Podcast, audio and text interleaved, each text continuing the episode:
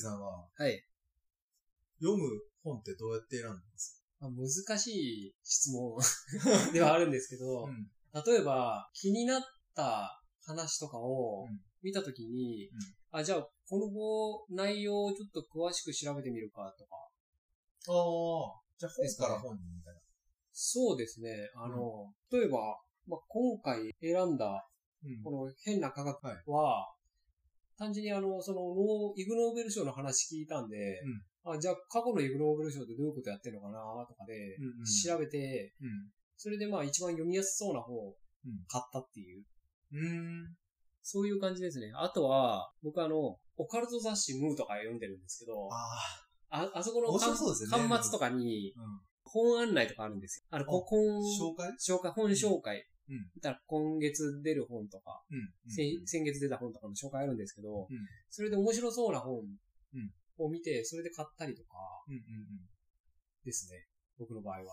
うんうん。うん。立ち読みとかするんですか全くしないです。あの、立ち読みっていうのは、この本にしようかなっていうとこで、はい表紙だけだとわかんないじゃないですか。わかんないですね。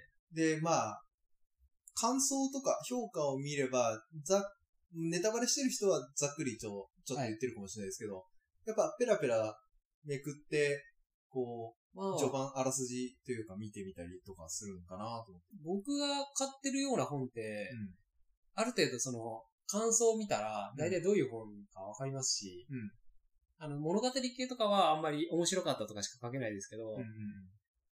僕買ってるような本は、まあ、大体この本にはどういう話が載ってますよっていうのがうん書かれてるんで、うんまあ、それ参考にとかはしますね。まあ、難しいんかなと思って。あ、買ったはいいけど、それなりな値段するじゃないですか。はい紙の本とか。はで、あ、あとは図書館に行って、図書館で、ああのー、ペラ読みして、よし、これ、買って、買う価値あるなというか、買って置いといてもいいかなと思ったら買うとか。ーあー、僕は図書館で読んだ本は基本的に買わないですね。あもそううで図す書か館で読み切りますもん。ここの図書館行ったらあるってわかるんで、はいもう一回読みたいなと思ったら、図書館。館行って読み直して、うーん。すればいいかなとは。はい僕は、じゃあもう買うやつは、パッと買っちゃう。そうですね。うん月何冊ぐらい買っちゃうんですか10冊、20冊ぐらい買あって、で、積むっていう。あ。ああの、一応、古本屋とか行っても買いますけどね。あ、そうか。全部が新品じゃないですね。あ、そうです。うん。で古本屋とか行って、あ、なんか、あのータイトル面白そうだなっていうので結構買ったりしますよ。ブックオフって大体どのぐらいの値段で売られてるんですかやっぱりですね、ピンキリだと思うんですけど。面白そうな本はうん、それなりの値段しますね。定価から6割、7割ぐらいの値段帯ぐらいで、だいたいはい売られてまして、ま1000あ円、だとしても600円、700円。そうそうですね。で、まあ、この本面白く、この面白いのか、この本っていうのは、基本的に100円、200円のコーナーに入ってるんですけど、 まあ、すごいあの、タイトルとか、はいちらパパパラパラ読んで、うん面白そうだなと思うのは、基本的にそそこそこの値段で、中古でもうん売られてるんで、やっぱ、その値段って適切なんですかまあ、そうです ね。あの ?100 円のところから取ったやつに、はいなんていうんです大当たりというか、お宝が潜んでる。あば場合もありますよ。あるんだやっぱり面白い本はうんありますけど、うんあの、言っていいんかな。 ごゴミみたいな本って言もっっていたいまかにあな る。は多いですよね。おゴミって言ったら言い方悪いですね。自分やっぱに響かなかったってことそうでそすう。ねやっ。ぱ自己啓発とか、ああの、ビジネス書とかは基本的に100円200円でお借りがちなんであ。あすよ、。そうなんですかでやっぱりビジネス書買う人って、多分本好きだから読んでるわけじゃないんですよ。うん、まあそうですね。で、多分本好きの人が読む本って、売らないんですよ。うん本好きの人って。読書家。ああ、そうか。だから高くなるっていうのはあるかもしれないです。棚に置いちゃうというか、自分の本棚に置きますもんね。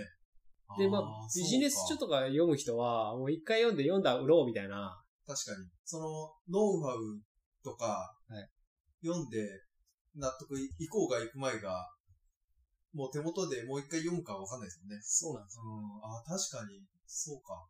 言えてるな。まあ、面白そうな本であればあるほどん、多分中古に出回らないとは思います。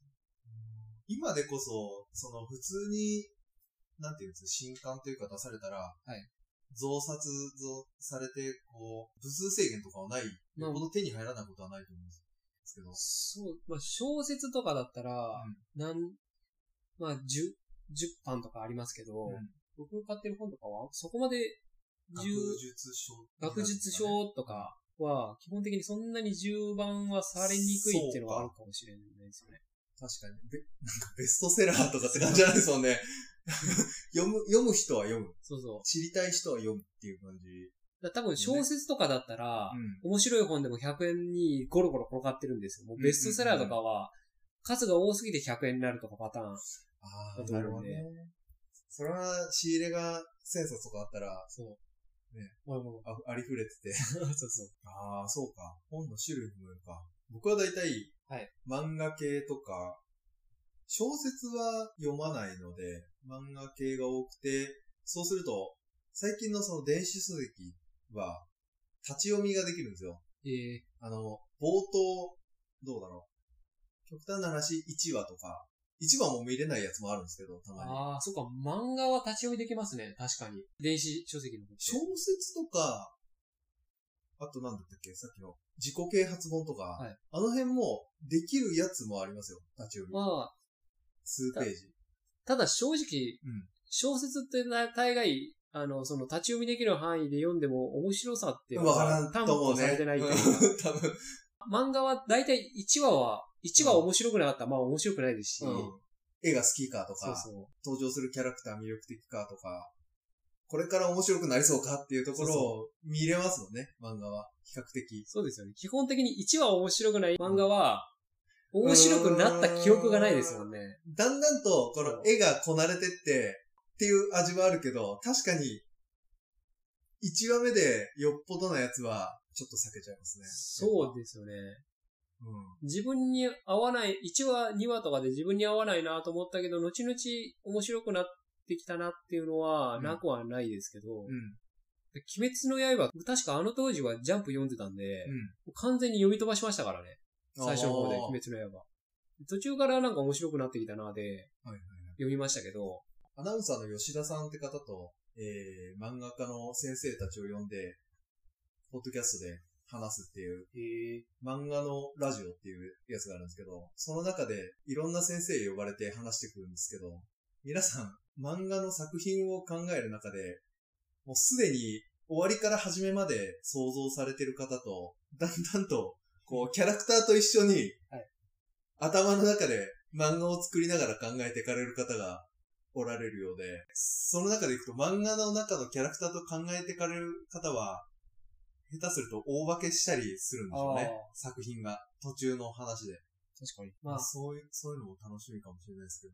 あとはまあ、編集の力ってのはあるかもしれないですね、漫画そうは。言ってましたね。なんか、やっぱ、ボツ されるパターンもあると。はいうん。何話か作っててボツされるパターンとかあるので、そうすると、切り替えざるを得ないとか。そうですよね。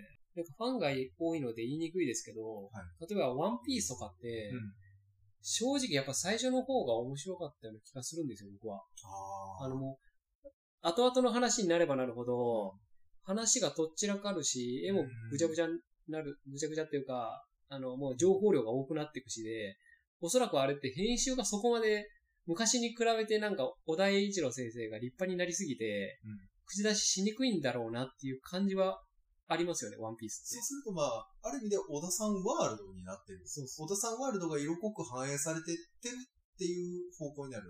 ただ、やっぱり、あの、編集ががっつりうんダメ出しとかしてたんだろうなって時期の方が、ワンピース読みやすいなっていうのは、あーあるんで、結局、編集の力ってかなり重要なんだなとは。そう、た、多分その担当の方によりきりっていうところは非常にありそうな感じでしたね。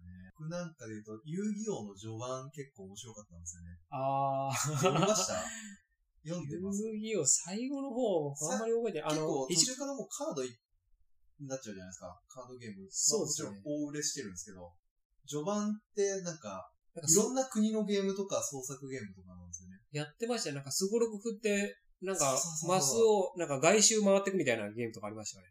なんかある、なんかちょっと RPG っぽいはい感じ、あの、ダイスを振っって当たり判定とかして、レベルアップしてとかっていなんかありうましたねゲームもありましたし、なんかいろんな国のゲームを模してやったよ、面白いやつがあったんですよ。まあ、遊戯王に関してはうん、仕方がないんじゃないあれ。やっぱり遊まあ戯王カードが売れすぎちゃったんで、あれはもう、しょうがないですよね。しょうがないけど、その、そういうなんか、なんていうんですか、世界のゲームみたいな、はいっていうのもあったら面白いなと思って。知らないやつは全然あるんで。作者からしてうんも、やっぱり止められない流れだったそうんでだすよろうなねっていう。あ止めれらはれないし、止めたくもないですよね、別に。それで、いろんな面白く流れもできてるし、うんうん。あれはあれでもう、なんていうんですかね。多分、読者とか、はいゲームを遊んでる方々も作った 大きな流れですもんね。まあ、遊戯王って言ったらもう今カードゲームだしもうそれが一番に思い浮かぶし、はういんな。何の話だっ け本の選び方の話本の選び方やねじゃなかったっけうん。 本の選び方。まあ、選び方はだから、基本的に学術系の本は、はいもう表紙とフィーリングでそうです。選ばれてる。なんかまあその時の気分でうん本買ってます。で、漫画は、まあ基本的にフィーリングもあるんですけど、ま、まずでも表紙のフィーリングだな。フいィーリングの後に、ちょっと内容やっぱ気になるんで、 うん、買う前に、あの立ち読みできるやつは立ち読みささっとしてはい、買うような感じですかね。うん。というところで、はい、今回の話題は、はい終わりですかね。はい。ぜひ、あのご意見、ご感想など、まあ、はい、あと自分はこういう風に本を選んでるよとか。そうですね。ぜひ聞かせていただければありがたいかなと。えーメールアドレス、もしくはツイッターの方に、はい。送っていただければ、はい。はい。ありがたいです。そういったところで、はい。今回終わりです。ありがとうございます。ありがとうございました。